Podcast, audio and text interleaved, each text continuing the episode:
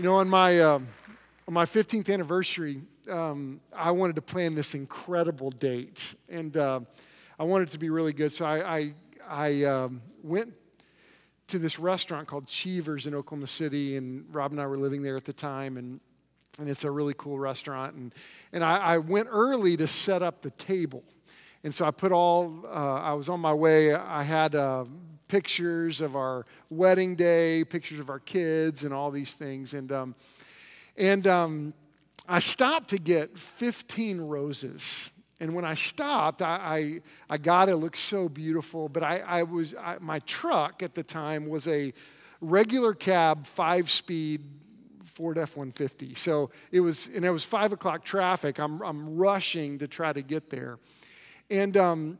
And as I'm trying to shift and manage, I, I'd put the flowers in my lap because I didn't have a place for them. And so when I did, I was shifting, and, uh, and, and it was just kind of cumbersome, and they, they fell over. And I was like, oh, my goodness. And I looked at it, and one of the roses, the tops of the heads broke. I was like, dadgummit. I was so mad because I didn't have time to go back. I, everything had to be perfect. And, and so...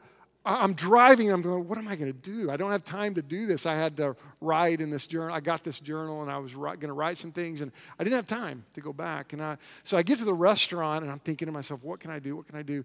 And I said to the waitress that was helping me set the table, I said, do you have any Scotch tape?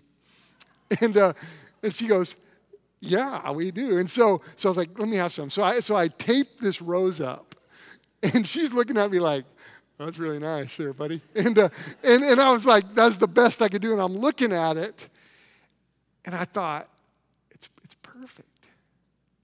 God really spoke to me in this moment. As I was looking at those fourteen perfect roses, and then I looked at that one that was taped up, God reminded me, remember that season where you had to repair your marriage. And I and I got the journal out. This I bought it that day, and I had written that day fifteen stones of remembrance uh, that I wanted to share with Robin that night. I want to read you stone number two. And I said to her, look at that rose. I said, that rose is my favorite, Robin. And I wrote, um, that rose represents the repair of our marriage. Men from Council Road who sent me to a counselor. Summer two thousand four, high school camp. I was the leader of our high school camp. The moment our marriage tremor occurred. The genuine restoration and passion that began following that time. The broken rose on our fifteenth anniversary date that sparked this stone of remembrance. And you know, when I when I think about that date, it, it was really a motivator for this series. As I look back on what where God has had us over the last nine weeks. This is the last message in this series called I Choose You. And it's been my prayer for us as a church that we get a vision that God has for marriage. You know, I'm tired of, of following the world's plan for life. And, and you know, the reality is when I think about, about even us in the church, we've been influenced by the world. And we've forgotten that we're the ones that are supposed to be the influencer. And, and when we follow Christ, when we follow the Word of God, a lost world looks at us and says, you know what, I need that. Because the lost world needs the gospel. They need Jesus. And, and you know, it's been my prayer for us as a church that we get in one another's way. And we say, well, wait a minute, let's, let's look at God's plan for marriage. Let's live out God's plan for our marriage. You know, uh, we've been, if you've been with us, if you're new today, what we've been doing over the last really nine weeks, we've been in two passages of Scripture, Matthew nineteen, one through twelve, Mark chapter ten, one through twelve. Turn to Mark chapter ten if you have your Bibles. This is a description, Matthew's account and Mark's account, when Jesus was confronted by the Pharisees. And as as he was conf- as they confronted him, they were really trying to trick him. And we've we've we we've been in the context of this passage. We've understood that the context of this passage was they they were tricking Jesus to push him into a corner on his stance on divorce. And what Jesus does, he masterfully, he, he didn't fall into their trap because he was God with skin on. That's who Jesus was. He was he was there at the beginning. I mean, Jesus was God and, and is God, and, and he's the second person in the Trinity, and this is who we understand him to be. The Bible reveals this.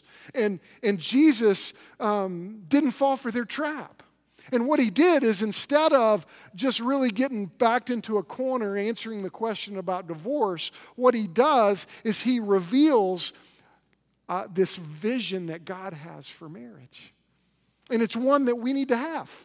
Because us, in our day, just like the day of the Pharisees, they were looking for the easy way out. They were, they were just very quick to follow their own path. They, they didn't have a high enough view of marriage. And many for, for many of us in our culture, we don't either.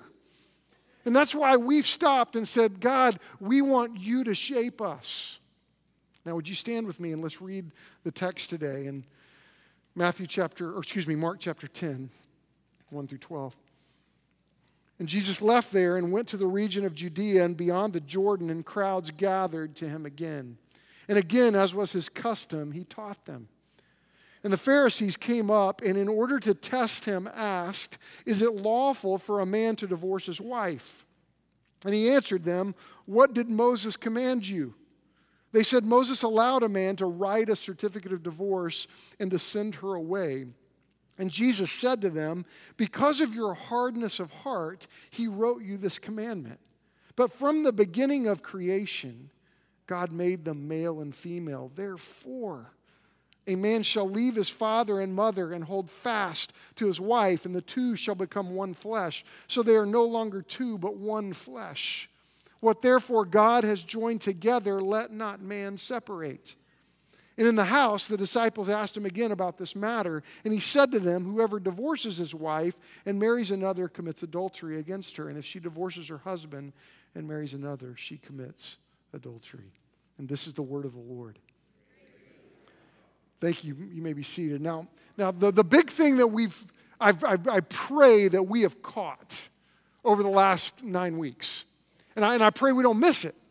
And if you have your notes, I'd love for you to follow along, because what we're going to do today is just kind of bring together what we've, where we've been over the last ten weeks or nine weeks, where, where what we've been studying. What has God been saying to us? And, and I, I want to list all ten, ten things that God has been saying to us. But the one, if you're gonna, if there's one thing I want, want us to remember, one thing I want us to embrace, it's this: that a biblical marriage is a covenant relationship, not a consumeristic contract. And that's the one thing I pray we get. If, if you don't remember any of these ten things that we're going to look at today, if you don't remember anything about this series that, that we've been in as we've wrestled and looked deeply into the, these two passages for, for nine weeks, I pray that we get the idea that marriage is a covenant.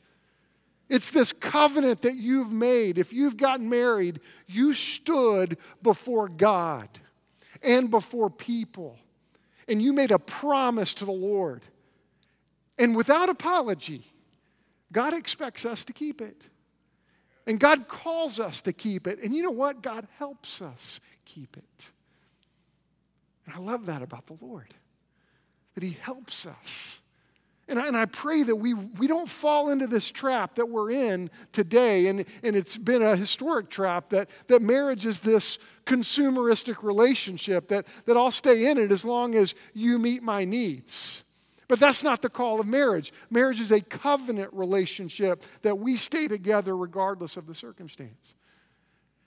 And I think back about my marriage, and I'm so grateful for my wife, for the way that God allowed her to forgive me. You know, my journey back then, I was in pursuit of a career. I was, I was, I was so focused on advancing in my career Now, the, the, the dangerous part of that, my career was ministry. My career was serving the Lord. And you know what? It's, it's, it's this twisted uh, thing that happened that I, I began to put ministry as an idol. I mean, this is a good thing, right? But it became this idol in my life, and I began neglecting what my father-in-law said to me, what Paul said to me at my wedding. He warned me at my wedding. And one of the points at my wedding that I've never forgotten, he said, "Chris, with the world on your heart, don't forget your first ministry, which is your family." Because I honestly, I'll be honest with you, one of the things that I have, God has put in my life, and it's been this way for a long time, I've had the world on my heart. But I slipped into a time where I neglected my first ministry, which is my family, and thankfully God moved in my life. Now, look at verse four.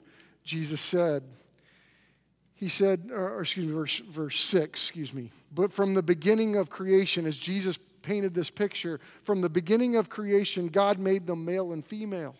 Therefore, a man shall leave his father and mother and hold fast to his wife, and the two will become one flesh. So they are no longer two, but one flesh. Verse nine, what therefore God has joined together, let not man separate.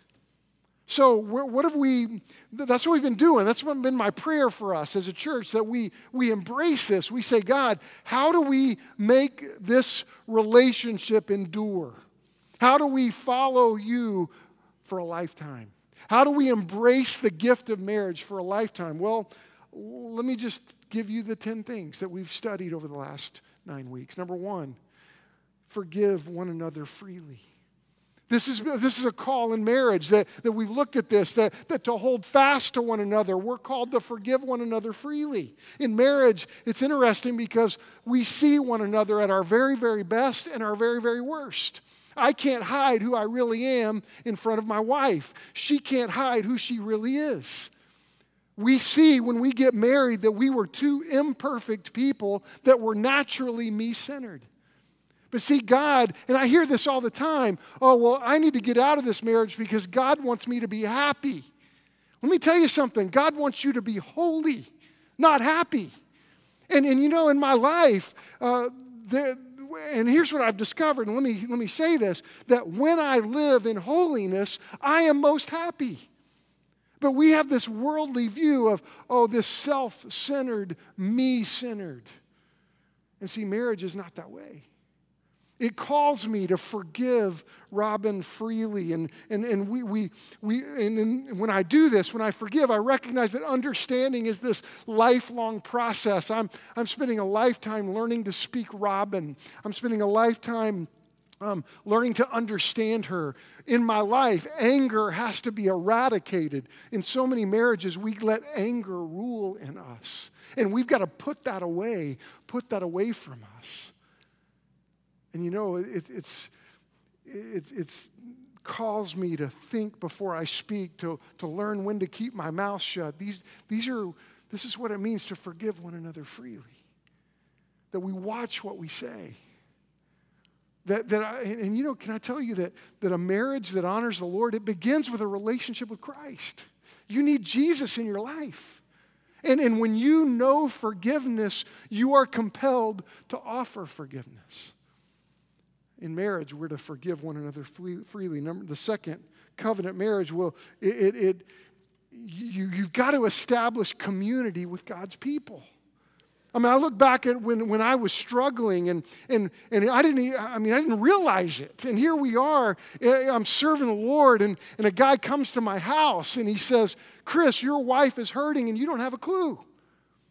And he said to me, "You're not going to have a marriage or a ministry in five years if you don't stop what you were doing." And I stopped. I thought, oh my goodness, is he right? But but I was living in community. I, I, I wasn't just going to church not knowing people. People knew my life. They knew where I was. They knew what I was doing. They they knew my practices. And they were they were bold enough to say, "Hey, look, I'm going to get in your way." That's what community is. See, this is what being a church is, that, that, that we're to get in one another's way. without apology and say, look, I want to stop you when you're going in the wrong direction. I want to help you when you're in need. And that's why this morning was so important, as, as these families recognize there is a, an entire church that's in support that will help them. Gosh, that's a joy. You got to establish community. And, and what does that mean? You're, you're learning to pray together. You're, you're, you're worshiping together. We're, we're engaged in God's word together, and, and we listen to the word of the Lord. We serve together. And this is what it looks like. You know, I love Proverbs twenty-five, twenty-seven, five and six says this: better is open rebuke than hidden love. Wounds from a friend can be trusted, but an enemy multiplies kisses. When I think about this Proverbs, how important it is to recognize that some, if, if we're really friends, if someone really cares about you, they're going to be willing to wound you if you need to, if you need it. And we got to hear that. You know, which leads to number three, that, that to embrace accountability in marriage. We've seen this, that that that when I look at my, my marriage, Robin is one of the best accountability partners I've ever known, because she sees me. She's been there in those moments that, that if you would have been there, you would have said, that's my pastor? Really? Ooh. She's been there in those moments where it's been the greatest success that you would say, wow, that's my pastor. But see, in marriage, we have to embrace the accountability that God has given us. So often you see couples that, that start rejecting that accountability. I don't want you to know where I am. I don't want you to see what's on my phone. I don't want you to see the messages, the text messages that I'm getting, or check my Facebook. Okay, Facebook's on the internet, right? Okay, come on, people. The reality is we've got to embrace accountability. I love Proverbs seventeen, seventeen. Iron sharpens iron, so one man sharpens another. And that's one of the things we've embraced over this series, is that we recognize the joy of accountability in marriage. Fourth thing, we, we've learned this, that, that we should date consistently. You should spend time together and put your phone away, and, and don't go to a restaurant with your wife and sit there and text or, or look at your phone. That bugs me. You know, you ought to say, honey, I love you. Put your phone down. Let's, right here. Come on, you and me. Come on, let's, let's engage. Date consistently. Can, can I just be honest with you? I'll tell you something about my, my day yesterday. My wife, She's she smiles all the time. Everybody says that. Oh, she smiles all the time. It's because she's married to me, right? No, I, I always say that. But um, but she said yesterday, we're sitting on the couch, O U game's on. I'm enjoying the day, and it's just great. And she goes, you know what, honey? It's been a while since you've taken me on a date. It's time that you ask me to go on a date. I was like, hmm, okay. You know what that is? That's red flag. It's time to go on a date. Guess what we're going to do this week? Honey, would you go on a date with me? Okay, we're going to go on a date this week. You should date consistently. You know, that whole idea of Ephesians five twenty-one, submit to one another out of reverence for Christ. Incredible verse. Date consistently. Number five, develop a healthy sex life. You know, I got I got an email this week from one of our senior adults, and she said, did you notice how quiet it got last week when you started your message? I said, no, I didn't. If you did not hear last week's message, it would be worth your time to go back and listen to it. It's on the website. One of our, one of my son's friends said that I said the word sex eighty-six times just last week, okay? Maybe I was a little nervous too talking about it, but the reality is we got to get over that. And and I'll tell you, I, I pray that we recognize that even though last week was uncomfortable for many, and I'll be honest with you, I, I, I'd never preached a sermon, or I, I, I'd never heard a friend of mine preach a sermon like that last week, what I did last week. But can I can I can we hear this? This conviction that, that I have, and that, that we're not going to let Hollywood, popular culture, or the latest trends to become our master teacher on sex. We need to allow God's word to shape us. And we need to recognize and teach our children that God has a plan for this. And, and in our marriages, we need to develop a biblical view of sex and a healthy sex life. And I, and I, and I pray you go listen to that message. Like I said last week, sexual desires are normal. Desires force choices. Wise choices lead to life. Poor choices lead to pain.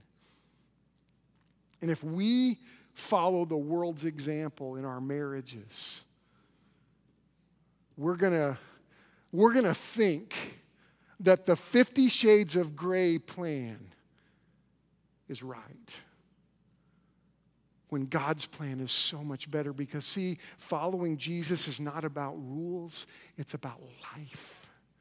And God has come that we might have life, and to, and to have not just life, abundant life. And I pray that we as a church, as in our marriages, can develop a healthy sex life. Number six, and I pray we see this, that, that we should work to win each other's heart. That in, in marriage, you should work to win, win the heart of your spouse. And I remember when I realized in my journey that, that I, I just was in pursuit of a career.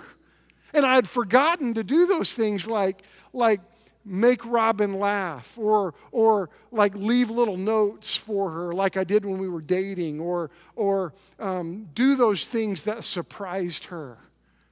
And, and you know what I'd, I'd done? We'd gotten into the normalcy of life and kids and, and, and you know, diapers. And we were in the just work. And, and she was teaching. Or no, she was staying at home. She was a stay-at-home mom then. And, and, and we were just in the middle of it. It was busy.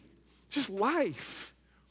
And I had realized, oh, my goodness, I just stopped trying to win her heart. And then when I started again and I started trying to win her heart again, I thought, man, I really like this. I really like her. I want to win her heart. Men, can I challenge you with your wife? Work to win her heart this week. Do something this week to get that. Wow, thank you. Thank you for doing that. See, we, we've, I pray that the Lord helps us recognize to, to work to win each other's heart. Ephesians five, twenty-two through twenty-six says, "Wives, submit to your own husbands as you do to the Lord. For the husband is head of the wife, as Christ is head of the church, his body, of which he is now the Savior. Now as the church submits to Christ, so also wives should submit to their husbands in everything." Verse twenty-five.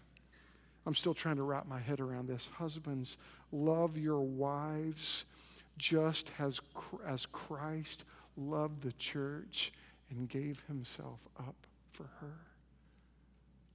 That you're to love your wife and show her that kind of love, the kind of love that Christ showed for his church. And when I think about what Jesus did for, for the church, for us, he knew we were sinners, and yet Jesus came and died for us.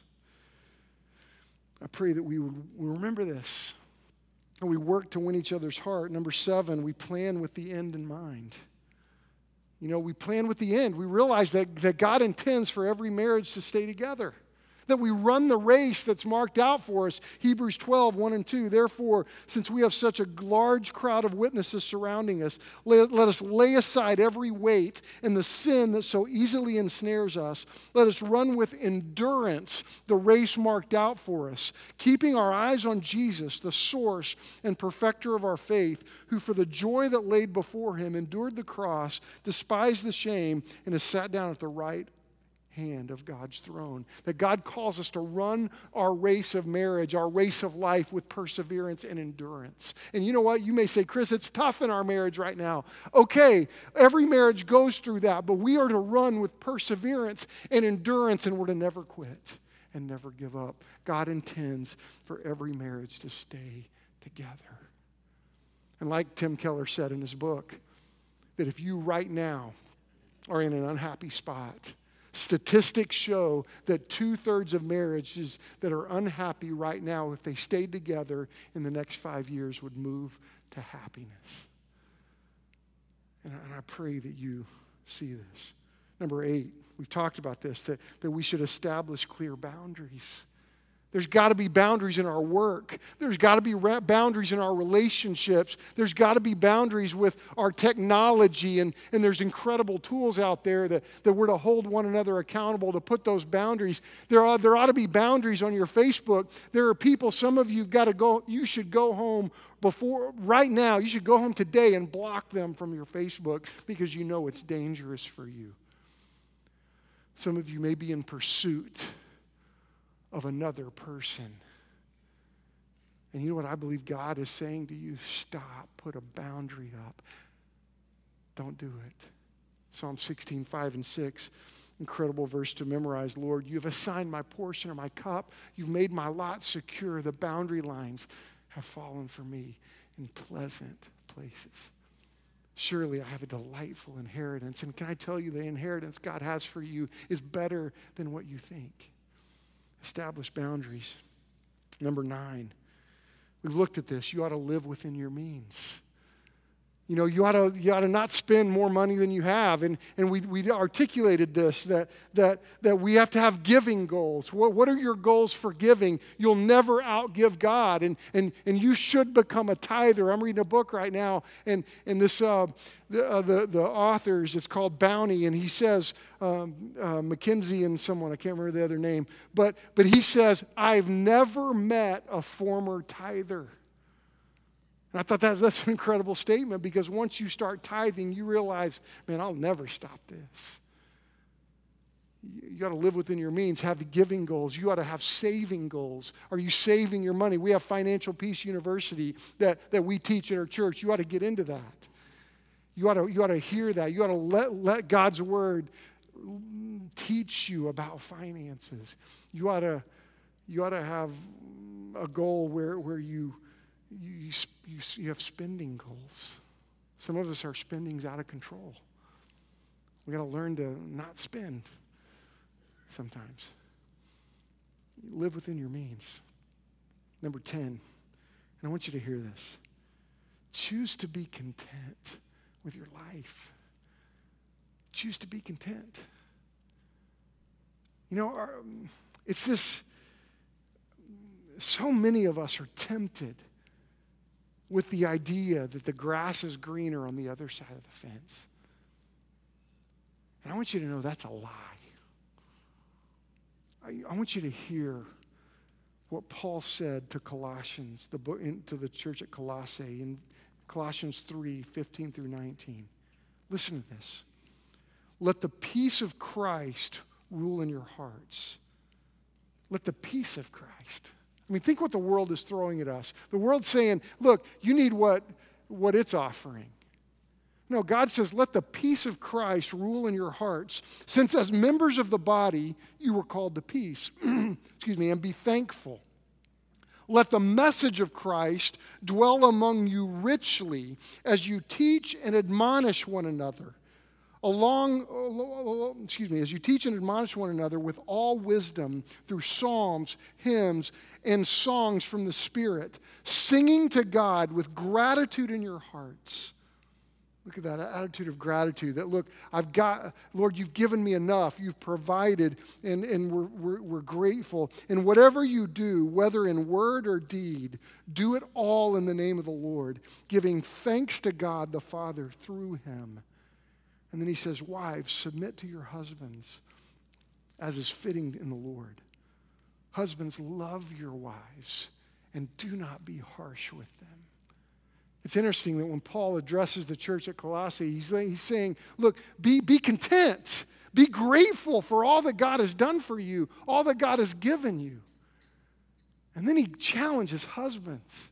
Wives, submit to your husbands as to the Lord. Husbands, love your wives. Don't be harsh with them. You know, sometimes we're harsh, men. And, and God calls us to never be harsh with the bride that he's given us. You know, the reality is, I pray that we hear this, that God is calling us to a covenant marriage. Let's embrace it. Let's hear it. Let's follow him. You know, we're going to have an invitation, and I don't know how God has spoken to you today. But if you need Jesus, I'm so proud of Ava getting baptized today. Ava's my daughter's doubles partner. So they're going to get better this year because Jesus is with them all, both now. I'm just kidding. But, but you know what? I'm so proud of her for telling the world, look, Jesus saved me. He saved me. An eighth grade girl boldly got up and said, Jesus is my Savior. I need him. I'll tell you what, you, you can't make it in your marriage or in your life without Jesus. So would you, let's, let's come to him. Whether you're saved or not, come to Jesus. Let's follow him.